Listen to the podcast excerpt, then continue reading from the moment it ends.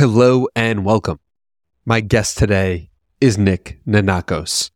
Nick is the creator of Ziki, which has quickly become one of my favorite restaurants to go to and to order from. And that's because it's a seed oil free restaurant that is so, so tasty and good for you. So, in this conversation, we spoke about things that Nick have, has never spoke about before, like his diagnosis with cancer, where his ambition comes from, what role music plays in his life. And this to me was a beautiful look into the mind of somebody who is trying to do something extraordinary. His mission is to be the Tesla of food. This man has a trillion dollar vision. That's right, trillion with a T. So I've never seen somebody quite call a shot like that, and we'll see if the shot falls. But episode 365, Nick Nanakos, what you will get from this is a tremendous sense of energy and enthusiasm for life, or at least that's what I got from this conversation. And if you do enjoy it, share this episode with somebody you think will enjoy it as well, whether that is through Instagram, Twitter, text message, group chat. It all goes a long way in helping the show grow. And now, without further ado, here is Nick Nanakos.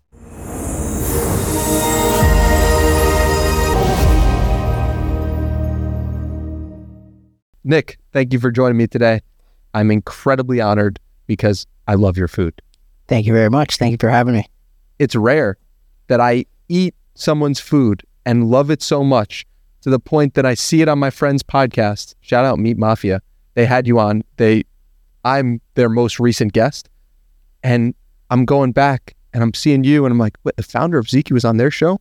Let me check that out. I hear you guys talk. I hear the conversation you have. And I'm like, this all checks out. This is in line with my experience of the food that I eat six times a week. So six times a week. That's incredible. Yeah, man. Yeah, Harry and Brett, they're amazing and they also eat at Ziki a lot. So that's good. Best compliment I can hear is regarding the food, for sure. It's the product at the end of the day. It's like Ziki does so many things, and we'll get into that, but it's like a business of extreme complex coordination. There's a million things happening on the back end that nobody sees or has a clue about, but on the front end, the simplest product is the food. Yeah. Similar to Tesla, right? If you draw the parallel to Tesla and Ziki, it's like, what does Tesla do at the simplest level? They sell cars, but on the back end, wildly complex, a gigafactory, fully autonomous, electrical, right? Ton of technology, Ziki 2 factory, full vertical integration, logistics, commissary, automation. And then on the front end, though, it's just we sell food. Mm. Simplicity wins. Yeah. And it does seem like such a seamless, easy process. I want to start with playing football. Sure. Senior year of high school, or rather sophomore year of high school, you told your coach you'd win a championship for him. Why I think that's a good place to frame the conversation because of your immense confidence that we will dive into. But it just shows how that leadership and confidence has been in you for so long. Absolutely. I oftentimes make two parallels to business, and the first one is sports, and the second one is war. Um, we have our team meeting every Wednesday where the entire HQ gets together, and they're really profound, very spiritual uh, we outline all of our objectives, but we talk about also everything on a spiritual level as well. Because our first value in the company, the number one value is that we have faith. Um, and I think we can't just simply run a company on going through the day to day of objectives that we have to complete. It's there must be a spiritual component because it's the most powerful realm, right? So we talk about God often. But if we talk about sports we talk about war, and talk about business, how is business different from war? You have competitors, people trying to take you out. You have an army, right? In both war and in business. You have resources, right? Uh, and you have to expand into new geographies. So they're very, very parallel. I think also, too, in the leadership component, this ties very much back to my DNA and my roots, which I'm totally aligned with, right? So, like, on my wrist, I have the Spartan helmet. Why? It's because my last name is Nanakos, and any last name, Greek name that ends in Akos originates from Laconia, which is the capital of Sparta. So my father's side is Spartan. We also have Macedonian roots, which is the birthplace of Alexander the Great, who scaled the world's largest empire by age 32. And I'm scaling the world's largest food empire. So sports is similar. You have an army, you have a team around you. I was the captain. I took us to the championship. And I, what you highlighted was that I gave my word, right? And I do that all the time now as well. And that's a conviction thing and a confidence thing and a faith thing because when it comes to like truly believing in something, it's my favorite quote is that absence of evidence does not mean evidence of absence. So it's like you can say things and take the risks and be bold without them actually being visually there. Uh, and it was the same thing with football. So I love to lead. Uh, it's been that way since the day I was born, honestly. Uh, and I think everything that I do is pure decisiveness, instinctive uh, decisions, and uh, intuition when it comes to hiring, firing, making, you know, calculated moves around the business as well. Tell the story of what happened your sophomore year. So I was playing football, um, varsity as a sophomore. Um, my brother was two years older than me. He was the captain. He basically uh, went to the championship. They were undefeated and they lost against a team called O'Neill. So I remember all of them were you know, bawling their eyes out as we were getting back onto the bus from leaving the, that game. Uh, and my coach was standing in the doorway as every every player funneled onto the bus. And I stopped before I got on and said, Coach, before I leave, I'm going to win you a championship.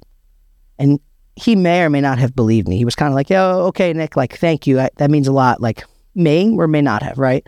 But I believed it, and I knew it was going to happen.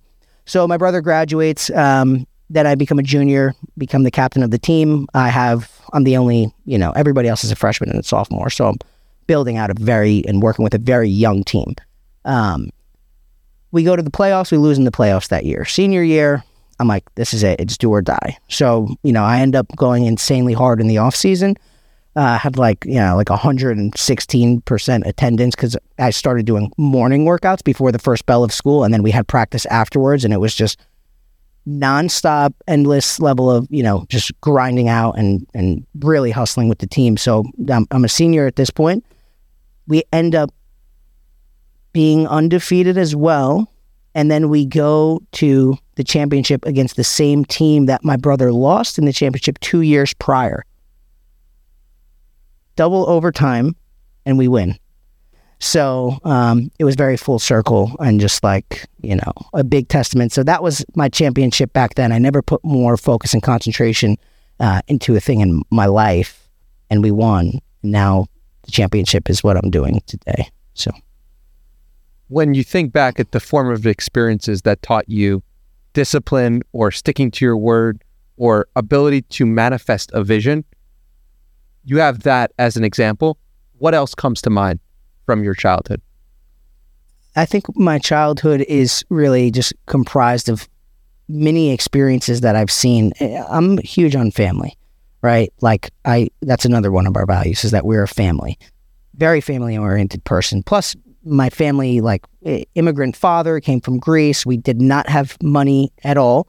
Um, I used to say I don't come from anything, and I hate saying that. And I think it's it's uh, kind of disrespectful because I come from a lot. I come from a family of extremely high integrity, extreme sacrifice, extremely hard work. But we did not have, um, by any means, you know, a ton of money at all. It was uh, every memory I had was just pretty much us struggling financially. Um, my parents did everything they could to put us through private school, every sacrifice they had to make. It was just unbelievable. My father was driving to Manhattan three hours stuck in traffic there and three hours stuck in traffic on the way back every single day for his job because we were living further upstate New York. My mother was an entrepreneur and also a stay at home mother. And, you know, so traditional Greek family, like my mother was taking care of the home and the children, but also opened up multiple restaurants as well in New York. So I've seen both sides of the spectrum when it comes to the mother role. Um, it's just sacrifice is, is in my blood and and I think it's a critical component to when you're you're going on any endeavor. Sacrifice is so critical and so is suffering. Suffering is good. Right? Like what's the point of us going through this if there is no suffering at all? If we were if there was to be no suffering and all these painful experiences that we have to go through, then we would already be in heaven. There'd be no point. We have to suffer, right? So um yeah, I think all of it's just a culmination of my experiences from my family, and uh, it, it developed a chip on my shoulder from a young age. I always felt that everything I was doing was to take care of my family because of how much how much empathy I had for them, and same with my siblings. They feel the same way. All of myself and my siblings are very driven. We have a lion in us, um, and yeah, it's that chip in the shoulder to prove, but to take care of people, um, and yeah, just make it happen when you talk about sacrifice and suffering, why'd you cut your arm open?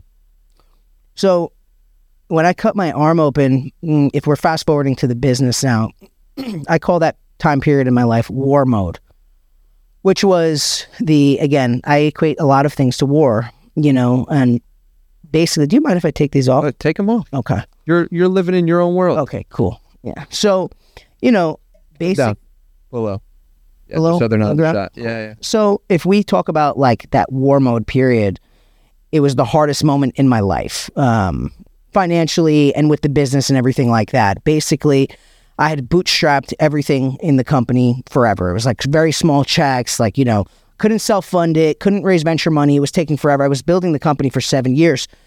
So um, I went through this period where basically I got the team together and you know lit a candle and did I looked up like ancient war music meditations.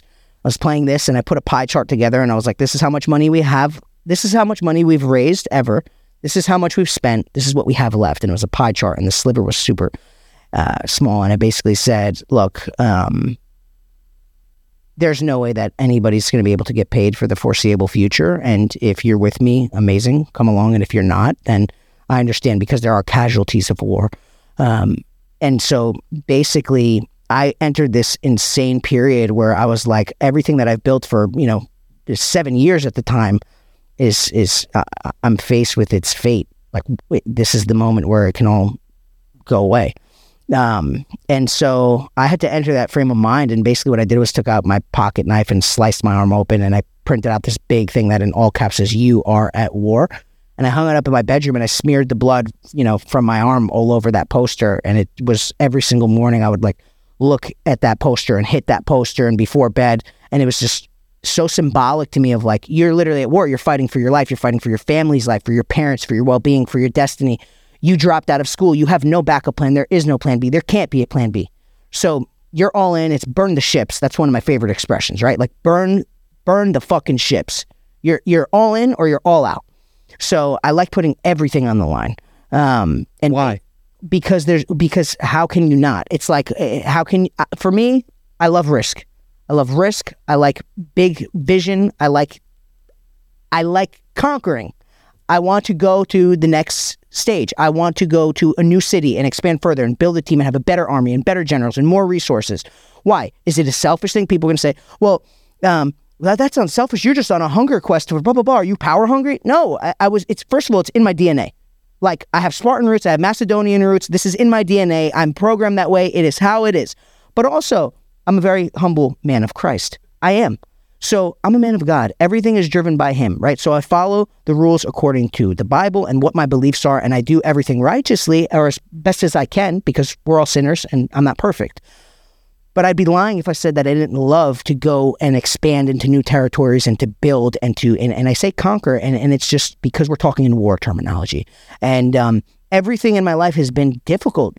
Generally speaking, it's been difficult. You know, we had very serious financial struggles. My parents didn't get to work. Uh, my parents didn't get to be there for holidays because they were working in the restaurants.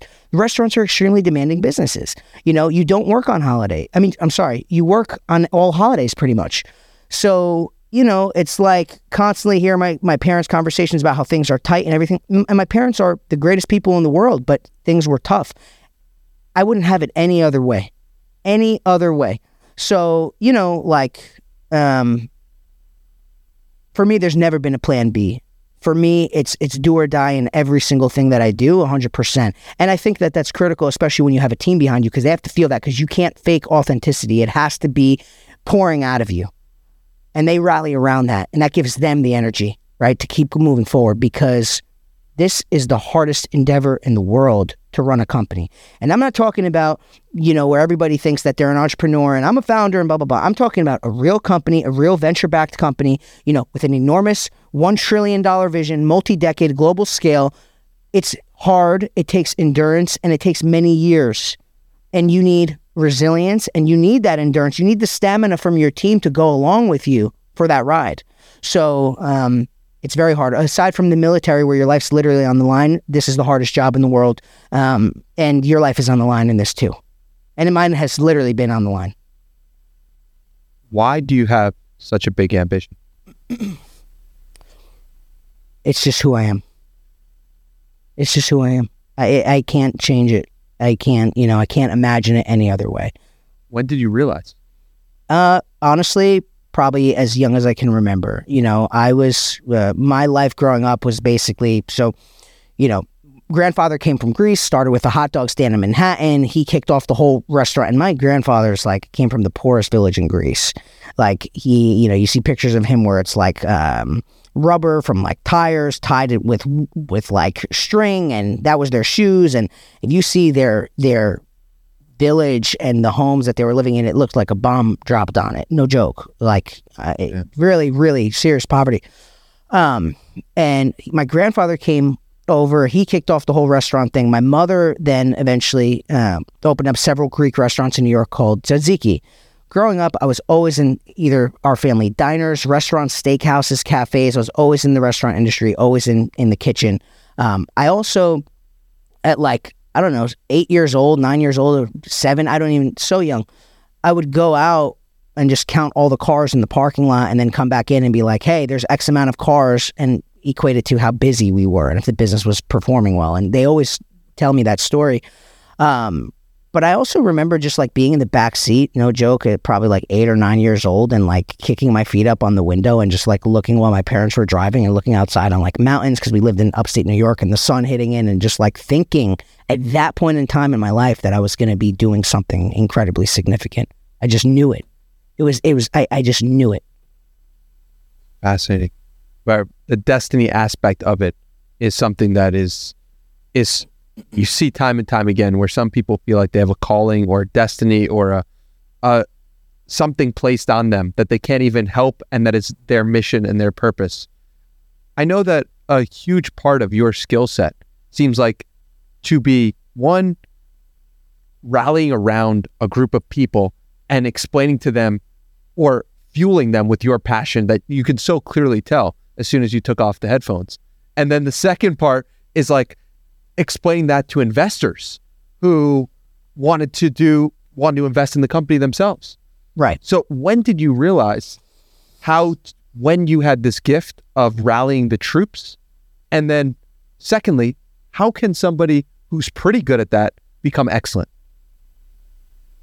It's a great question. I'm thinking particularly about the second half of that question. Um, but uh, on the first point, you know, I think that one thing in my household growing up was that my family's a loud Greek, intense family from New York. My siblings and I were always at each other's throats, joking around, quick comeback. Somebody roasts you, you have to come back quick, right? Always alert. So I think that from a young age, we had like the gift of gab and being able to quickly respond and think through problems, right? And quickly create solutions and be just very sharp, very street smart. Um, interestingly, uh, in- interestingly enough, we grew up more upstate, but we're like this weird, hard to figure out, hard to categorize in a box type of family where like we have this very New York upbeat energy, but we also have that like peaceful kind of farmland roots and connection with that side of things. Uh, I think we always had to be alert in our household. Like my dad's a very intense figure. He's wildly passionate. Like I'm shocked super. My dad's more emotional than my mother. I've seen my father cry more times than I've seen my mother cry. My, my father wears his heart on his sleeve. Serious, serious level of intensity. Very alpha, but also very openly emotional. He's not one of those guys that tries to conceal what if he feels you're gonna what you see is what you're gonna get, and what he feels is what he's gonna feel. Um, and my mother's extremely just like you know wise and calm, and also very humorous, and she can like always she's always making jokes and people can laugh and she also has this amazing ability to greet people and make people feel comfortable and for people to trust her people that like barely know my mom will tell her you know life stories so i think like the alertness and the upbeat energy and was was how i grew up and was just conditioned from a young age, naturally, like programmed basically. I don't like that word so much because I'm, I'm I'm not programmed. I hate programming in general. Like I don't want anybody to program me, not the news, not the media. Like I hate programming, period. But if you're talking about in the context of that, that's how it was um, from a young age. As far as somebody that's like asking, well, how do I become? I'm good at it, but how do I become better at it?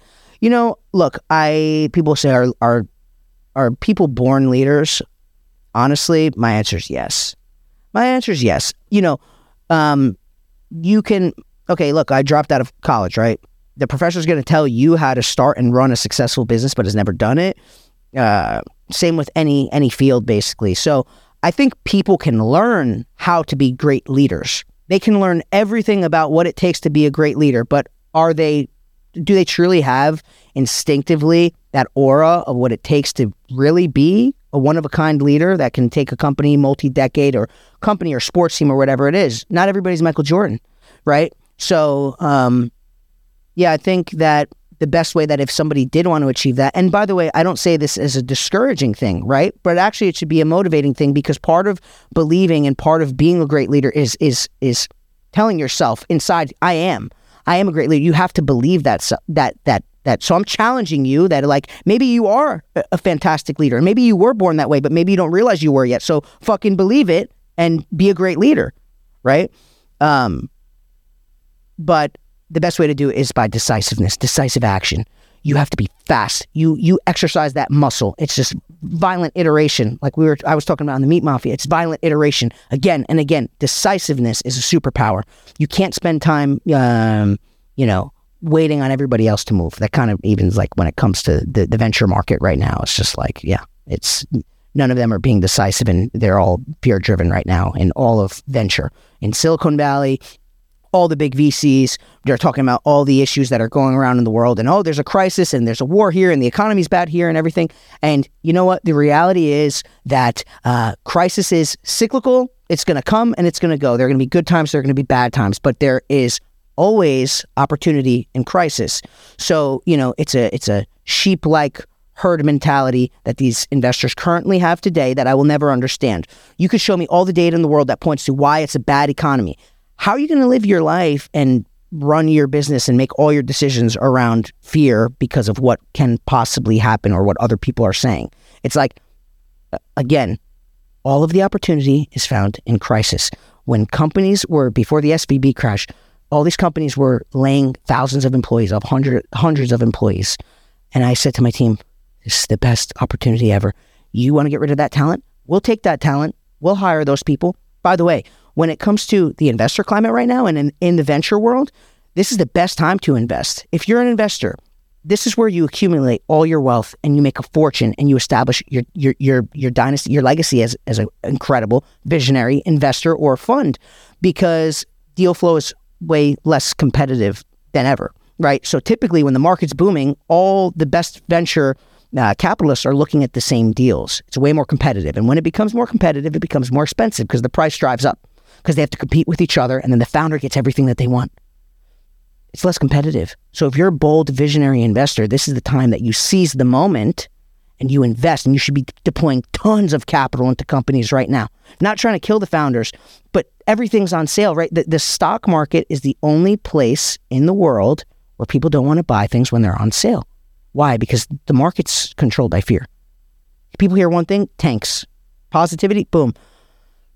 The smart ones go against the grain. They're contrarian. And, and in the investor climate today, all investors need to be bold and visionary because this is the greatest time for you to accumulate wealth and fortune, and there's no competition from other VCs. So you should seize this moment right now and completely eviscerate the fear driven mindset. How do you explain that to somebody who you're sitting across from? In what sense? It's very, it's easy to say that on a podcast. It's hard when you're sitting in front of uh, an actual VC. I tell them the same thing. Oh, okay. I tell them the same thing. How do how do they react to that? Um, it depends. It depends because it depends on who you're talking with, right? So, um, I think like we talked about being born leaders, born entrepreneurs, and everything like that. Why is Elon so renowned as a founder? Because there's not a lot of people like him, right? So once every decade or every two decades, these iconic, legendary founders come along. Elon being one of them, me being one of them you being one of them, these incredible figures come along, right? And they change the world and they do incredible things. They're born and destined to be the greatest entrepreneurs on the planet. Okay, um, well, the same rule applies with investors. So if you are an analyst at a fund because you went to MIT, Harvard, or Stanford, and you think you're going to be a visionary, bold investor, that's not necessarily the case. Sorry to tell you, you might have been top of your class at Harvard. Doesn't mean you were born with the visionary gift of being the best investor on the planet. Let's use Masayoshi, founder of SoftBank, for example. You know why he invested in Jack Ma, Alibaba? Because he saw a twinkle in his eye. That's a gift. That's a gift. How do you learn that? You can't. You can't. So if I'm speaking with somebody that's low conviction, analyst, whatever, and not to talk down on the analyst role because many analysts grow to be some of the best people on the planet, but if I'm speaking with a low conviction person that doesn't have that gift to sense that sparkle, that twinkle in a founder's eye, and to take the opportunity in the crisis, they're never going to get it. They're never going to get it, right? It's uh, it's just that like cognitive bias that people have. It's the same same thing. Like you could you could let's say if we were talking politics, you could tell and show somebody all the evidence, they'll just still, it's confirmation bias, right? So no matter what you show them and no matter what you prove them, they're just never going to accept it. Same things for them. And you kind of have to write it off as like they'll just never get it. But if you're talking to a visionary, venture capitalist, or investor, they're going to get it. They're going to get it. So I would tell talk to them the same way I'm talking with you about this and they would understand that what I'm saying is just the reality of the situation. And I, I, don't think, I think time and time again has proven this. The people that were bold in moments of crisis win. When you started TruckBux, did you realize how much you would deal with venture capital capitalists and how much your life would be beholden in a sense to them in order to create this massive vision?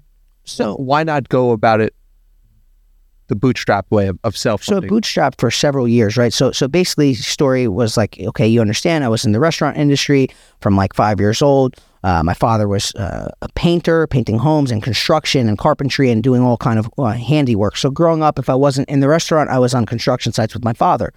Went to school in philadelphia was studying finance and real estate loved land i loved numbers but i hated corporate i actually did my first job at jp morgan chase back in the day um, I, I worked there for six months was not for me to say the least. It was a lot shocked. of corporate button jamming and whatever. I was 19 years old working at the largest bank in the world, and um, whatever. Funny enough, uh, at the end of it, they said, "Give a presentation and share a fun fact." Blah blah blah blah. And I was like, in front of all the MDs and executive directors, I was like, "Hey, it's like widely believed, and most people don't know about this. That J.P. Morgan himself sunk the Titanic because he wanted to open up a central bank, and his competitors were supposed to get on that uh, ship as well. And then 10 minutes before boarding, he decided not to go on. And then a few months later, after the Titanic sank, the bank opened up. But that's another story. Is so, that a true story? If you believe it to be, and many people do. So, you know, um, where did we find you? You're, you're from a movie. you're like straight out of a movie. So that's good. I'm I'm I'm I'm writing and acting in my movie every day. I feel the same way. You know, yeah. that's really what it feels like. Um, but anyway, uh, that's when I went to college. That's when I started my company, which was called TruckBux at the time, and eventually evolved into Ziki, which is like, boom, that was the aha click moment, epiphany moment that everything worked after years and years and years of working on the previous company, right? So I start the company. Um, it's basically like I, I notice when I, I get to my university, there's tons of food trucks all over campus like dozens and dozens and dozens. I become obsessed with the unit economics behind them. I'm like, I, I, literally create this obsession around their economics. These they're mobile kitchens. I'm like, I seen my parents start restaurants. I know how expensive it is to start, how slow it moves, um, et cetera, et cetera. So I create software for these food trucks. I sign up, you know, every single food truck on campus. Then eventually sign up 150 food trucks door to door myself. I like my, you know, I'm, I'm, I'm supposed to be in class, but I'm with a food truck owner, onboarding them to the software. Then I, you know, the app also was for food. It was for customers to find food trucks and order for pickup and delivery. Um, and then basically the food truck owners had an app to receive the order and analytics. And I ended up doing really well with it. Drop out of school, moved to Austin, Texas. When I moved to Austin, Texas, I basically um, I meet this food truck owner. He's running a 16 foot food truck. His name's Mo. Mediterranean concept. He's doing over 100,000 in sales per month um, which is incredible, right? And he's has a very sophisticated operation. He's leveraging a lot of technology. That's the epiphany moment. I'm like, wow, okay, I'm not thinking big enough. I do not want to do this software play on food trucks. I want to create the most significant company to ever exist in food. And that entails being fully vertically integrated and having a factory based model called GigaZiki, where we're going to manufacture these modular restaurants with unstoppable unit economics that have never been seen before. And we're going to become the fastest growing restaurant company on the planet. And the restaurant that we're going to scale faster than anybody and make a global brand is going to be Ziki. And Ziki is going to be a Greek and Mexican fusion food that uses no soy, no seed oils, no vegetable oils, uses the best local organic ingredients, grass fed butters, grass fed milks, grass fed yogurts, animal based ghee. And we're going to re architect the toxic food system as well that is poisoning people. Because if you look at the past century on the rise of seed oils, you watch the rise of disease follow right along with it. And it's very significant. And honestly, I would personally attribute it to being the number one biggest cause of illness in the world, unchallenged. Cancer, diabetes, uh, hormonal imbalance, depression. I don't see anything being more significant than that. You have to eat multiple times per day every single day you're ingesting oils that your body just simply cannot break down, that inflame you, that kill you over time, and they're cancerous. They put carcinogens in these oils. Canola oil, which originates from what is known as rapeseed, uh, is also put in lawnmowers as fuel. Okay, that's the seed that it that it's actually called, and um, yeah, so that's the aha moment, and and that's what we're doing. So Ziki factory produces modular restaurants with unstoppable unit economics my favorite part of that was if you rewind this about five minutes, you'll hear how your voice changes when you go from talking about TruckBux to Ziki. It's like there is something that is like pulling you and driving you and creating more energy and charisma when you went from TruckBux to Ziki. And you said, I realized I wasn't thinking big enough in that moment. So take me back to that place. Starting TruckBux was a critical part of the story because it was just years of specific knowledge gathering, understanding how to run a business. I started at 19 years old, um, 27 now. So, you know, I was doing years and years and years of just trying to figure things out, understand how investors work and think, and understanding everything about business, right? First time founder. It was a grind. It was very, very tough, very challenging. I had no money basically. It was a small check here, a small check there um, when Ziki clicked, it basically it's it's pretty amazing. I mean, like there was a moment where I said like we're not doing the right thing, and I just looked at the team and I said, what if we did this? And then um, that's how Ziki almost in a way just popped into my mind when they was driving, and I think that it came from two experiences on how Ziki actually came in, in into my mind because I had one of our team members. We had an investor meeting, and this is before Ziki, before I even had the name, the idea, anything. My favorite fashion store is Zara, right? Like $60 billion fashion empire, incredible. Um, and my mother had Greek restaurants called Tzatziki. So mm, b- before I thought of the name Ziki and the whole idea came together, I took one of my team members to Zara because he needed a blazer for an investor meeting that we got. So subconsciously, I'm in Zara, four letters, Z, Ziki, Zara, right? So there's some kind of subconscious connection there. Um, and then basically, I go to Sweetgreen, which I don't go to anymore. Um, but I walk in and I see this guy staring at me, and I'm like, "Why is this guy staring at me?" He keeps staring at me like, like, and I'm like, and he goes, "I know your mother," and I was like, I thought he was doing a joke, like a yo mama joke, and I was like, "Oh yeah," and he's like, "No, no, really, I know your mother. She had Greek restaurants in New York called Tzatziki." And he apparently helped her like deliver packaging and he recognized me because he said you look exactly like her and also because you're wearing a TruckBux shirt and your mother told me about your business. In austin texas this happened. What? Day later boom ziki and i think it was i'm in zara i'm getting this blazer. This guy reminds me hey your mother had greek restaurants in new york called tzatziki. And it was just boom and it was a beautiful clear, concise moment. Imagine years and years and years you're trying to figure it out. it's it's working, but it's kind of not working, and it's taking slow, and it's heavy, and it's intense, and people don't. And it clicks, and you know it clicks, and you know it's right. And then we opened the first Ziki location on uh, February 1st of 2022, a little bit over a year ago. Everything bootstrapped prior to that. All bootstrapped. One location, less than 10 employees across the entire company, right? Basically no money. I meet um, GigaFund at a private ranch in Texas on April 2nd. They invest in July. They give us $5 million. They do our entire seed round, which, how much respect and conviction do I have in, in GigaFund, right? Because they invested at a time when we had one location, less than 10 employees, less than 50K a month in revenue. GigaFund is Elon Musk's backers as well. Correct. They put over a billion dollars into SpaceX. Wow. Right. So so people were like blown away. Like, how does Elon Musk's group put in over a, a, a does the whole seed round for Ziki? You know, like they do five million in a company that has one location because they understood the magnitude of the vision. And so from closing that, within seven months, we went from one location to ten locations. We opened ten restaurants in seven months. Um, we went from less than 10 employees to over 100 employees. We went from less uh, less than 50k a month in revenue to over 550k a month in revenue. We acquired a kitchen robotics company, t- engineering team of 10 that made a robot that can make 300 rice bowls per hour.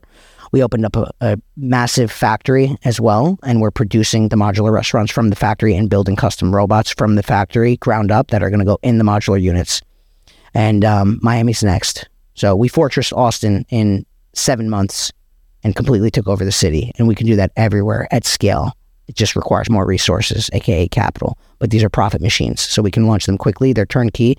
We handle all the ops. We not only build and manufacture every single part of the modular unit, which you know they're super sophisticated, a lot of technology, but we also operate them and hire and train the chefs and build our own automation. The real plan, Ziki, is the full vertical integration that will yield metrics orders of magnitude better than anybody else in the world you keep calling these modular restaurants Mhm. and food trucks is the equivalent for people who have never heard the term. That's right. But you made a distinction for why it is a modular restaurant as opposed to a food truck. Mhm. Why is that? Why is that a significant So- difference? Publicly, like uh, the customers typically equate it in their mind to a food truck, and they say it all the time. "Well, I love this giant pink food truck. It's got the best food ever. And they're not food trucks. They don't have engines. They don't drive around. Right? They're like container shaped, uh, so modular. Um, but I don't have a problem with them equating them in their mind to food trucks because, again, I like simplicity, right? So, like, the more compression and simplicity and things, the better. So, if they can wrap their head around it and say, these food trucks are great, that's fine, but they're not food trucks. Um, you know, they're 256 square feet, 32 by 8, made completely of aluminum. Uh, aluminum is lighter than glass and infinitely recyclable. It's an incredible metal. It's very durable. It's very flexible. We can build 20 of these modular restaurants per month today. Imagine how many of them we could do in the future when we raise 100 million or 500 million or 5 billion, right? So we're going to be able to be the fastest growing restaurant company on the planet by building like 100 plus units per month and outscale the number of locations that Sweetgreen has, Chipotle, Cava, Starbucks, just a matter of time. Um, and basically, it would cost anybody else to build a unit of similar size with similar level of technology embedded inside. It would cost them over two hundred fifty thousand, but we built those units for under ninety thousand a piece final. That includes labor, all kitchen appliances, and all technology. So the unit economics are insane in the business, right? Because so so It costs over a million dollars to open a Sweetgreen. Is that it, it costs 1.2 up to 2.7 million. So this is now we're getting into unit economics in the business. And what, what's so unstoppable about Ziki? Well, first of all, we're the only restaurant company on the planet that manufactures our own restaurants and operates them. Nobody else does that. We're the only restaurant company that has this gigafactory model that can do that. Um, but if you dive into the economics behind it, like taking it back to the beginning of the conversation, Tesla, they sell cars. Ziki sells food. So how do you identify us? You could call us a restaurant, but on the back end, it's much more than that. And that's the Trojan horse part of the model, right? And I don't mind to say these things because this is not a business that you could get in a garage and try and start tomorrow. So if anybody thinks that they can go ahead and do it and wants to challenge it, then go ahead.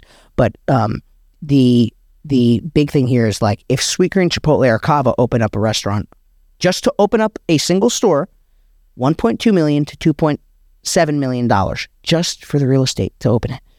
The payback period on the restaurant is 16 months up to 50 months. Okay, extremely slow, heavy, expensive leases. We can build 20 restaurants per month. Each one costs less than 90K, and they do the same volume that all of those restaurants can do on AUV, average unit volume. And our payback period is not 16 to 50 months, it's less than six months. So, um, yeah, on the unit economic level, it's just, um, and it's just getting more and more sophisticated, right? So, like this kitchen robotics uh, operation that that uh, acquisition that we just finalized, seven months in the works, finally got done. very, very significant moment because our master plan is to become the Tesla of food. So break down for me exactly how this works. I want to start a restaurant and I pay you. How does that work? You, you're saying the payback period. Explain. No. So if explain. you if you basically have a startup cost of opening a restaurant, consider it a brick and mortar, then how many months does it take you from the profits of the business to reap back the full investment? So if, if it was one million dollars, how many months until you see that million dollars and it's completely paid back the cost of setting it up? So these other restaurants might spend $1.2 million. And if it takes them 25 months to see the money back just for the building, that's a long, long profitability timeline. For us, the cost of the store is so low, but the revenue is so high and the profit margins are so good that we basically pay it back in less than six months. And while they have to staff 15 to 20 employees in a single location, we have to staff two to three because we don't have a dine-in sitting sit-in experience. But the restaurant kitchen is the same size as a Sweetgreen Chipotle Cava kitchen. Got you. And there's robots now that are going to be inside all of them, which is going to slash labor down even further and increase efficiency and obviously increase profit margins. Makes sense. And when you say become the Tesla of food, what does that mean exactly? So basically, if you think about Tesla, they rethought what a car is from the ground up, right? Regenerative braking, fully autonomous, one mothership dashboard tablet that controls the entire functionality of the car. It's just a screen, and that is the entire functionality of the car. Uh, being the most creative in their category, having a gigafactory model globally, um, and led by a great founder. In Ziki, it's similar. We're rethinking what it means to be a restaurant, and we're redefining what it means to be a restaurant from every single angle. So we have rethought how the customers order. Um, basically, we've rethought how the chefs operate inside. We've rethought the unit economics behind what it means to be a restaurant because the current restaurant roadmap is just, it's been very archaic. Um, and hasn't progressed so much. So Ziki's flipping the whole thing upside down on its head and basically saying, well, we're going to have this factory production model and we're going to create the best restaurants and the, and do it faster than anybody else has and with better economics than anybody else has and with better food, right? Because if Tesla's vision or their mission is to transition the world to sustainable energy, ours is to re-architect the toxic food system and create seed oil free food that's accessible across the globe and re-architect that that poisonous system. But you have to have that sophisticated technology component in order to do that at scale. And I'm talking about global scale. And we're building all that technology in our factory like Tesla is, right? They make cars from from their factory. We make modular restaurants from our factory. They sell the cars, we operate our restaurants. They have charging stations for those cars, right? We have a commissary. So when you think about the city of Austin, right? Um, there's 10 now modular Ziki restaurants throughout all of Austin. Well, where do they get their food from? How do they get the supply, right? You, you have to think about that. Well, we have a commercial kitchen that's 20 minutes away from all those locations. This is a central point of logistics. All of our food supply from the best farms go there, right? So, like um, all the organic avocados and the grass fed butters all goes there. And it's all prepped there by an entire kitchen team. And then that team fills those up in Cambro containers and loads them onto our refrigerated sprinter vans. And then the refrigerated sprinter vans every single day deliver the goods to the modular units. And that's like the Tesla charging station, right? For the vehicles. And we, and so, um, and then Tesla has a factory building the cars. We have a factory building ours. So it's, and, and their purpose is sustainable energy. Our purpose is seed oil free food. So a lot of parallels, but it's being the creative, most creative in your, in your category we're talking about making our units all electric as well. What are the, that's really cool. What are the points of potential failure?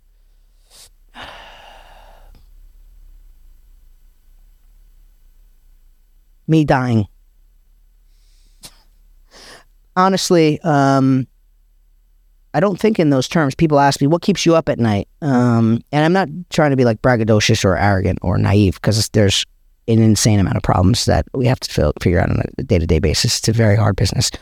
The restaurant industry has like the highest rate of failure, and we operate on razor thin margins, right? So we're entering the toughest category.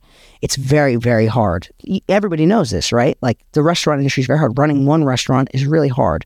Imagine running 50,000 restaurants, right? Chipotle they they've done an excellent job. Um, they've gone up and down, but you know, 57 billion market cap, 3,500 plus locations, all owned and operated by themselves. Um, but running one restaurant's hard. Running 50,000 restaurants is really, really hard, which is, you know, the game plan for us. Um, points of failure, it's not so much. So people say, what's in front of you? What's the thing you can't get over? It's not one thing. There's no wall in front of me that I can't overcome. Um, it's more about the, the, the micro issues on a day to day basis the chef forgot to put this in the bag. Uh, the technology on the kiosk went down. We have to re, you know, redo that. There's an electrical issue at the truck. A fryer went out.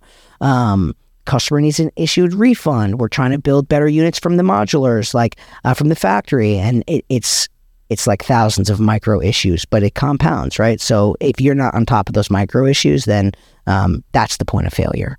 But there's no single point of failure because it's a business that spans across all major categories manufacturing, supply chain, logistics, food, brand, design, technology, yeah, all different software. So, um, yeah, thousands of little issues that can become a very big single point of failure if you let them. That makes sense.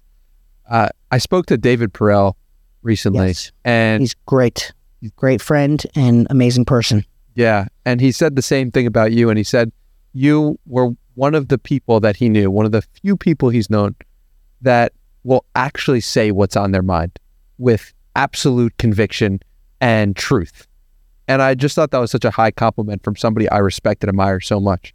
He mentioned a couple of other people as well, John Fio and Tucker Max, as people like that, people who will just say what is on their mind and will not regard what you say as they won't hamper down their message. Wh- Why have you been that way? Goes back to how I was raised. My father's the same way, um, absolutely the same way. That so part of it's instinctive, but I think um, I've been through a lot. I think it's been a, a interesting and very tough journey in many parts, and I think that my perspective on life has completely shifted from what I've been through, which I'll talk about. Um, but you know, life is short. We have one life, and I'm a leader, right? So, am I going to go through life not saying the things I want to say, despite consequences? Um, I'm a man of faith, so if you know certain things align with my values, then I'm not trying to force anything on anyone or convert anybody or whatever. But I am trying to speak what I believe as the truth, um, with full conviction, unapologetically, and um, I can't go through life not speaking the truth. And um, life is short. And where I come from is like if you see, you know, the the Ziki logo, right? This is where my life perspective shifted. So the logo of Ziki is the tongue. This is a very personal story, but basically, um, ten months, about like I don't know, ten months ago maybe, I designed the logo of Ziki to be the tongue. Why the tongue? I'm like, well, it's fun, it's vibrant, it's edgy, it fits with the brand. That's how we are. Um, it can also symbolize food because you open your mouth to eat food, and I, I just it just feels good. Let's make it something totally different than everybody else. Ten months ago, few months ago, um, I'm on a FaceTime call at the time with my girlfriend, and I am talking with her, and she's a dental hygienist and their job is to be in the mouth and inspect teeth and the mouth and clean the mouth and they look for all types of things. So we're on FaceTime and basically I say, Hey, Eb, we're about to get off the call. I'm in Miami. Like, I'm like, by the way, like I've had this weird feeling in my tongue and I don't know what it is, but probably like a canker sore. And she's like, How long? I'm like, I don't know, like close to a year. She freaks out. She's like, how can you not have done anything about this? You didn't book an appointment. Are you kidding me? Blah, blah, blah. We're booking you an appointment. Goes, you know, goes crazy and, and books appointments with all the doctors, whatever. So I go to the doctor. Uh, they look at it. They do an excision. So they cut off a small piece of it and they send it. It's like a small bump and they send that piece uh, to a lab. I'm thinking nothing of it, whatever. They come back. They're like, yeah, it's tongue cancer. You have cancer in your mouth, and uh, we're gonna have to cut it out, and you're gonna have to undergo like a serious surgery. And they're like, we don't know yet if it has spread to your lungs, chest, head. You're gonna have to undergo chemotherapy, and it's gonna completely take over you, and we don't know. And I'm like, what? So imagine being 26. I'm 26 at the time. I'm like, out of nowhere, totally out of the blue, right?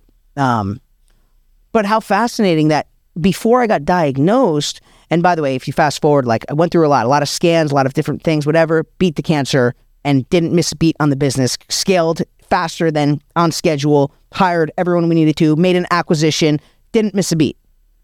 So it's like, didn't, didn't deter me or throw me eh, not at all. Actually we did more than when when gigafund said what are you going to do with this money and how long is it going to take? We did it in half the time despite having that. So successful surgery beat cancer like amazing i'm here. I prayed like crazy during that time. Like i was on my hands and knees praying all the time and i knew that god was going to heal me. I knew it. I knew it. Never once would i told my team i said if anybody brings weak energy to me and, and is pitying me, blah, blah, blah, you're fired. I said, if you want me to die, give me weak energy. I said, support me, pray for me, give me uplifting energy. But if you want me to die, then then give me weak energy. I said, I need prayers, I need strength, whatever. And I knew, and I was praying, praying, praying, going crazy. But you can't script that in a movie that 10 months prior to getting cancer, I'm seeing this tongue logo on every cup that we sell, on every bowl, on every sticker, on every hat, on every piece of merchandise every day, thousands of times, and it's there 10 months before. And then the doctor tells me, Where do you have cancer? You have cancer on your tongue. And I'm not going to believe in God and I'm not going to believe that everything happens for a reason. Of course. So um, it's a wild story, but that changed my perspective on life. That changed my perspective on death. Um, and basically, it got me closer to my faith, number one. And number two was that it makes you realize that life is really short because when you're 26, you never, you always hear about it. You always hear about this. You always hear about that. When it happens to you, you're like, could this really be spreading through my whole body right now and I'm going to be dead in six months? And what am I going to do? Go through life wishing I had said that, wishing I had expressed that, wishing I had felt that because society says you can't say that or you shouldn't talk about that. But I'm not living for you, society. I'm not living for you. So, like, I don't care what you find and you deem to be acceptable because what you find acceptable today, you didn't find acceptable 100 years ago. And, and in 100 years from now, you're going to find I'm living for God and I'm living for the day to day fulfillment of what I'm doing in my life. And I'm here to inspi- inspire people. I'm not here to be liked by people. I care to be good more than I care to be nice. I'm nice naturally because it's in my personality. I'm a warm person. I'm an affectionate person. I give a lot of compliments. Like what I'm, one of the biggest things that I do is constantly compliment people, but they come from a real place. You know, you can't compliment people just to whatever. Um, so you have to say what's on your mind. You can, you must be unapologetically, um, unwavering in your convictions and believe what you believe because what if we die tomorrow? What if like what if you were told tomorrow's your last day? Right now in this moment you were told tomorrow's your last day alive. Well wouldn't you be thinking about all this? So yeah no regrets no regrets. But the big thing is it's not for society. You can't live for society. You you can't. Okay? So like yeah. I say this all the time how you should act and think about how what how would your actions change if you knew you were going to die six months from now? And the fact that you still kept building your machine and building Ziki and creating what you were creating before lets me know this man was really, this man is really dedicated to his cause. He will die trying to make this a success because it is part of him in some sense. Absolutely. And you could have turned back you easily could have said, you know what, I'm going to die soon, so I'm just going to spend time with my girlfriend. And nobody would have, even if the doctor said it's not cancer, that's a sign that you need to reevaluate. People have talked about that on this podcast many times about how a cancer scare or something, uh, a car accident made them either reaffirm or go down a completely different path. And you figured out real quick, I'm sure, how long did it take for you to be like, I'm going to keep doing this? The day, so basically, I, I pulled up to the clinic and I accidentally showed up that day because I thought my appointment was that day. And I got my results earlier when I when they did the excision, they sent it to the lab. I went there by accident. I was supposed to go like a week later and I showed up, but they had my results already. And I walked in, they're like, it was the front reception lady, and she's like, "Sweetie, like I don't, uh, you don't have an appointment today." And I'm like, "Really?" And she's, I was like, "Oh, blah blah." And I was like, "So, tell me, like, did you get the results?" And like, she just like looked at me and was like, "Yeah." And I was like, "Okay, how were they?" And she's like, it's malignant. Like you're very young. This is extremely rare. We don't even understand where it came from, how it came here. Like it never happens in people your age. You're not even like a chronic smoker or like tobacco user relative to how many people that have had been doing it for 20 years, whatever. And I'm like, okay, so what does this mean? Because she's like, well, it's a form of cancer on your tongue. And I'm like, okay.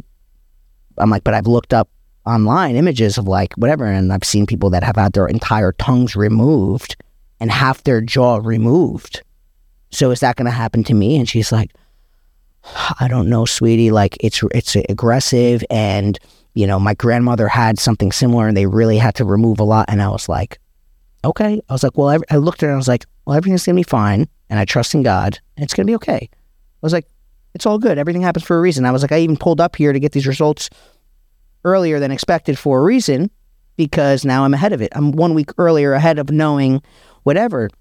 Um, and she was like, couldn't understand that I was like so calm about it. So I went home.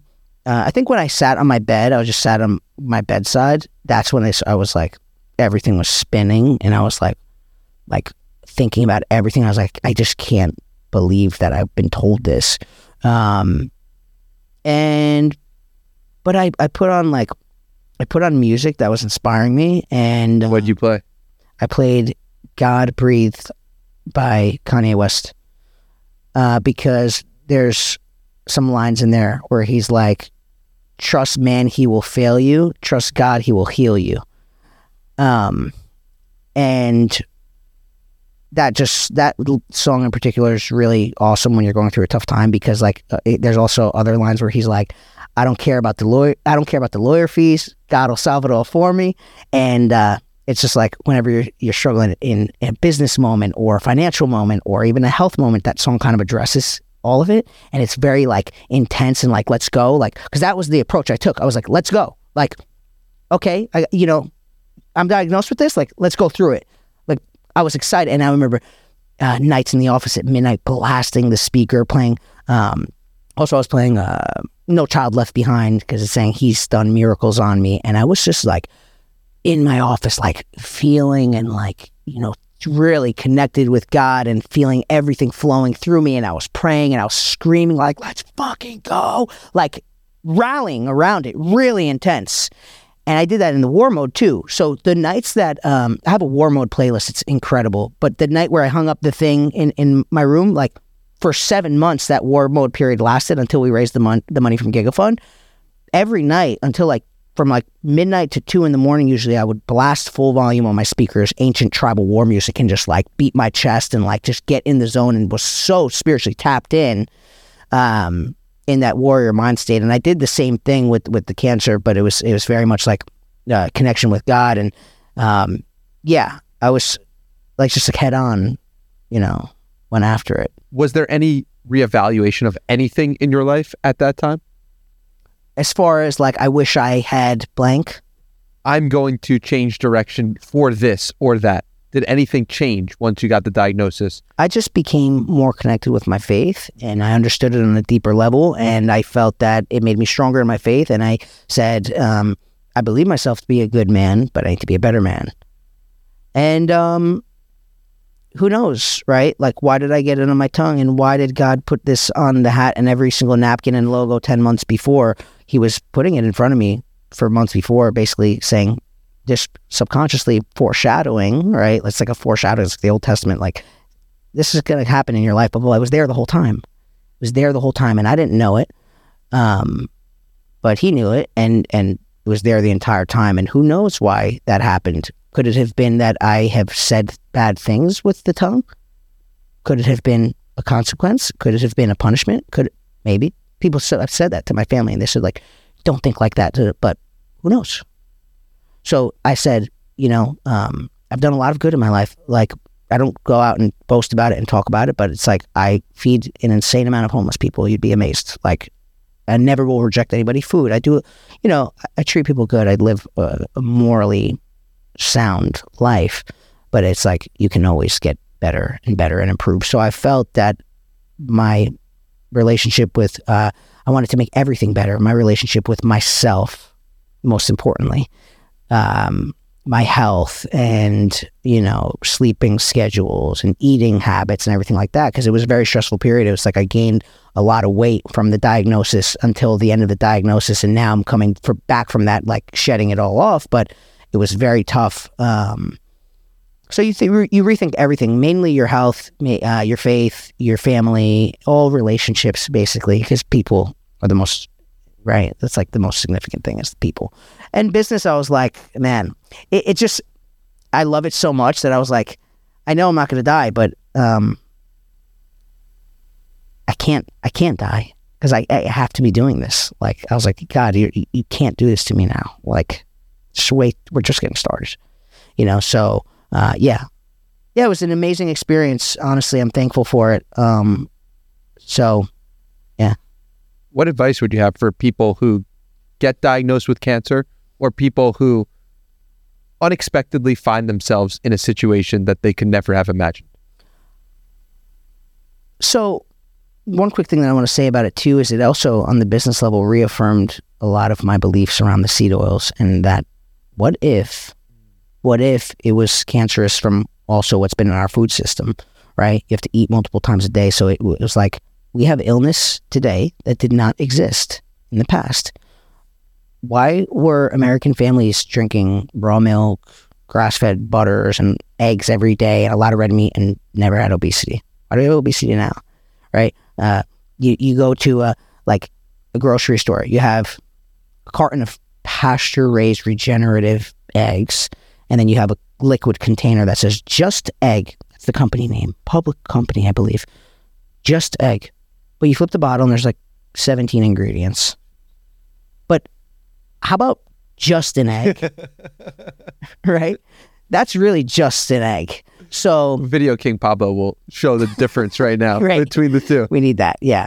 So um, yeah, it reaffirmed my, my belief in the toxicity of the food system uh, and how it's cancerous and creates a lot of illness because maybe that was the case for me and many other people, uh, which I believe, not necessarily for me, but for many people, I know for sure. Um, as far as my advice to other people, you know, look, uh, anyway, any age you get diagnosed with anything crazy like that, it's going to rock your world. You're going to rethink everything. Um, I always have to give my advice and uh, from from a place of faith because if I didn't have that, then I would just approach it from the secular, normal, societal approach of like, well, you know, I'm gonna have to go and find the best doctors and blah blah blah. That was like, that is all gonna work itself out. But like, I have to believe that I'm going to be healed and saved, and miracles going to work through me, and every cell of my body is going to be touched by that, and it's going to be healed. And that's what happened. It is. I, I think you want to kill, you really want to expedite the process of you dying, then you have to believe that you're going to die. You want to die faster? Okay, then just believe you're going to die. Refuse to believe and accept that you're going to die because you know you're going to be healed. Your mindset will heal you.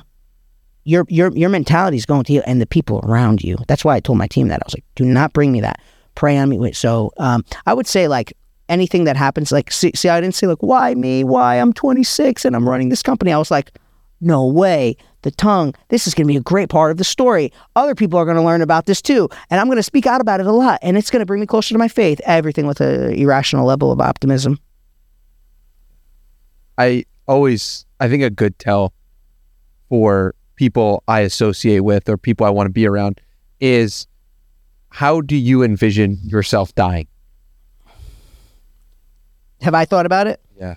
I mean, of course, I've played. Um, you know, and here's the interesting thing: is if you ask me, I, I, told you that's my perspective on living, right? Like I think about, uh, wow, life is short, blah, blah, blah. I feel that I'm not afraid to die. I just feel like it was so close.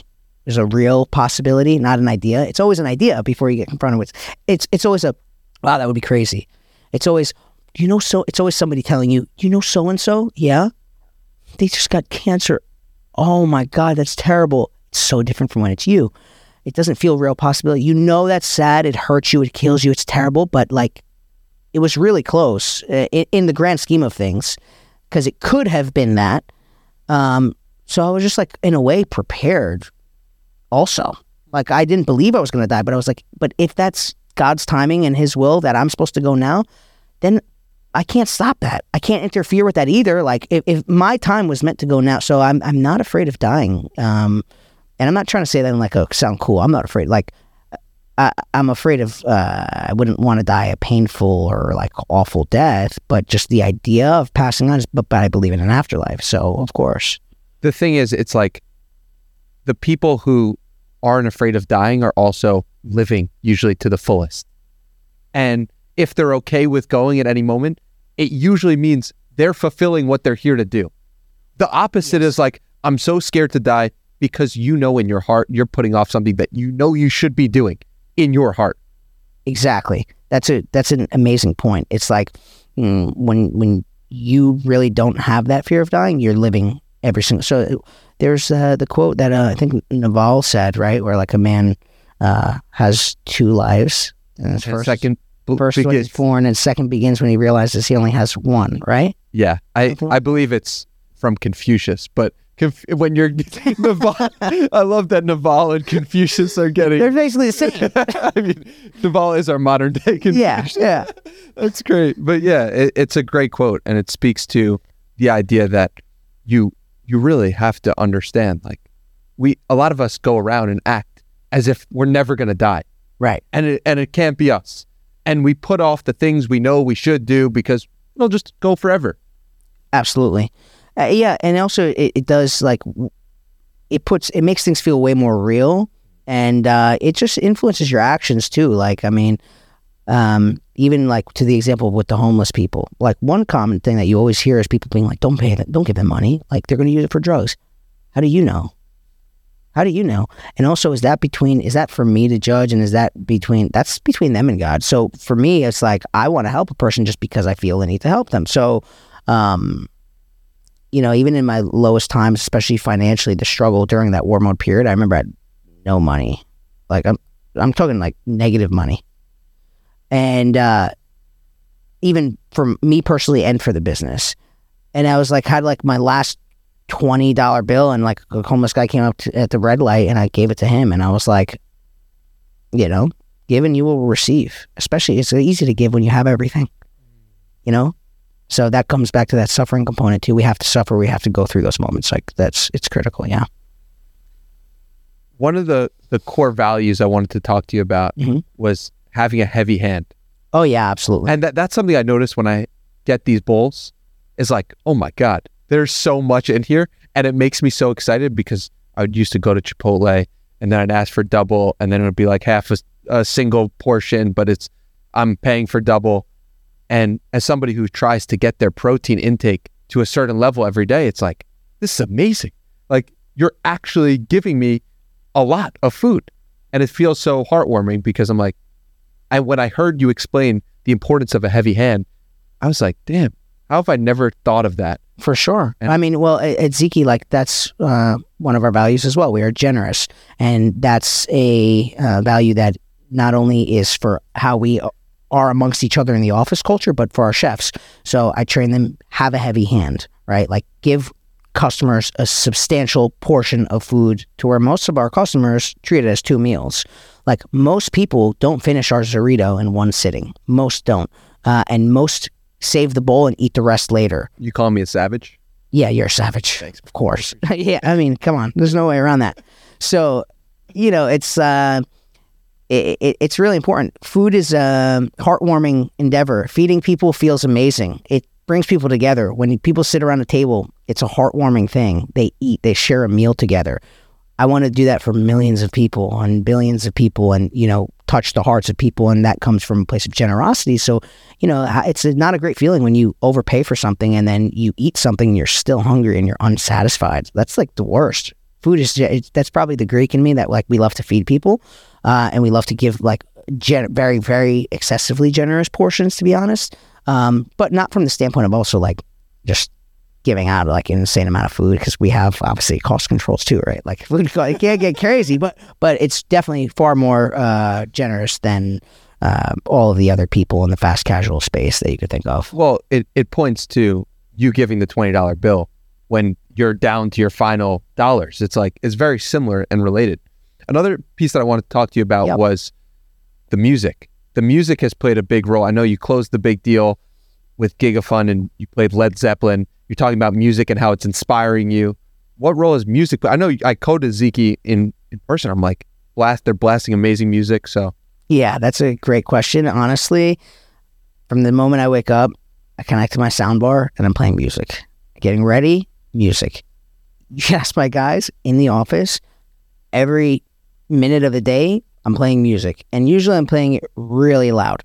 Um, we have our head of real estate and he sits right outside my office, which is, is called the war room. And it's like, of course, it, you know, it's like that's where I work all the time, right? And he sits right outside of it, and sometimes I'll be blasting like me. We have a Syng speaker, and these are really powerful, intense speakers. It's like the the same team that built the AirPods or designed it on product designed this, so it's really loud. And he's like on the phone right outside. We have these glass sliding doors, so I could see him, and he's like, "Yeah, like." We're Ziki and we're we know blah blah blah. We have ten locations and we're he's screaming over it while the music and it's just like hilarious. He's just really been conditioned to like close deals while there's an extreme amount of noise behind him. Um, and that's just the culture of the office. It's super upbeat and loud. But you talk about how music's always playing outside of Ziki. It, that's um, you know, I made every added every single song on that playlist. I really wanted to create something that makes people it's about the experience. So I always say activate all of the customer senses. Like the first thing is that their eyesight should be activated. They see this big, beautiful, bright pink uh re- modular restaurant that's calling them and they're attracted to it. So so it already boosted their mood just because visually it's very pleasing. So eyesight first. Then they walk closer to it and they smell the food. Wow, that smells amazing. Like I, I'm getting hungry, right? So like their dopamine's rising and now they're getting hungry and the the pink color has boosted their mood as well. And then they're like, oh, this song is amazing. So now they're hungry, they're vibing, they're happy, they're excited, and they're vibing out. They're pulling out Shazam. They want to know all the songs. Is this play- playlist public? It's not. So, so you want to hear those good vibes? You got to come back to Ziki. So, so they're in the mood, like blah, blah, and then the final activated sense is taste. So they have to have, and it's like start to finish, an incredible all around experience. And um, you know, I went to one of the locations the other day, and the music wasn't playing, and I sent this huge message to the chefs, and I explained what I just explained to you on why it's so important to have those. We have uh, Uber Eats or DoorDash delivery drivers walk to the Ziki. They're not customers, right? But now, and I always see the drivers dancing as they're walking up to get the food vibing out. Now we see all those drivers, customers. They're all customers. They eat the food. They're not even off the work shift. makes sense. So good vibes at Ziki. I've never heard a restaurant talk about the importance of music. And I just think it's so important to note that you're really thinking about the complete picture. And that is from being in the business for seven years, studying food trucks like it's your job, seeing where the things that they're doing wrong, the things that they're doing right, and what you have today is somebody who's able to articulate a vision so clearly and have such a clear understanding of where they want to take their product that it is exciting to be a customer of it because of how much work you've done. So thank you so much. I appreciate that. And that really goes back to rethinking the restaurant ground up, rethinking, flipping it upside down on its head. It's like those little details. David Perell actually told me uh, product is subtlety compounded, Mm. right? And I loved it. Second, he told me that, I was like, dude, I got to write that down. And that's what it is. It's just subtleties compounded, little iterations here and there, which eventually create the master product. Because people will notice slight, oh, wow, that's an amazing thing. And then they'll see another amazing thing that you do. Oh, wow. Like for David Perell, it's an incredible experience that he gives people for Write of Passage. And he has insane levels of attention to detail on his design. And Ziki restaurants are so clearly pink and you could see them from a mile away. Right. It's so like, and just they're so clean and the branding so clean. Everything about it is like, I want to be a part of that. So, dude, thank you so much for spending the time here with me today. I like to end these podcasts with a challenge for people. I asked the guest for a challenge to point somebody. You listen to us for an hour or more, and then what do you do with the episode? So, does a challenge come to mind from everything we've discussed or something we haven't to leave someone in the audience with something they can actually do in their day to day? I'm challenging an audience member. Um, it's going to be high level in general because there are many of you. Um, but that thing that you're thinking about saying, say it all the time. And don't apologize. And that thing that you're thinking about starting, do it. And just be bold and have a shit ton of con- conviction um, and be authentically you because nobody can imitate you better than you can be yourself. So always have an insane level of authenticity in every single thing that you do. And by the way, by you being authentically you, the people that are going to exit your life were meant to exit your life. And you're going to open up many doors of people that are supposed to be there. You're going to feel that you're progressing a lot faster. So, my big thing is like about risk, conviction, boldness, um, and faith. And so, you know, God bless. Nick, thank you so much for telling your story, for being so open, for being so vulnerable, for being so you, and for sharing your vision. Thank you for coming here. Where should we send people to connect with you further? Uh, go to ziki.kitchens. That's our website. Uh, follow us on Instagram, but check out any one of our 10 locations throughout Austin, Miami. Next, we're going to be taking all the cities throughout the country soon. Uh, but try our food out. It's incredible. You're going to love it. And uh, thank you, Danny. You're amazing. Appreciate it. Appreciate you.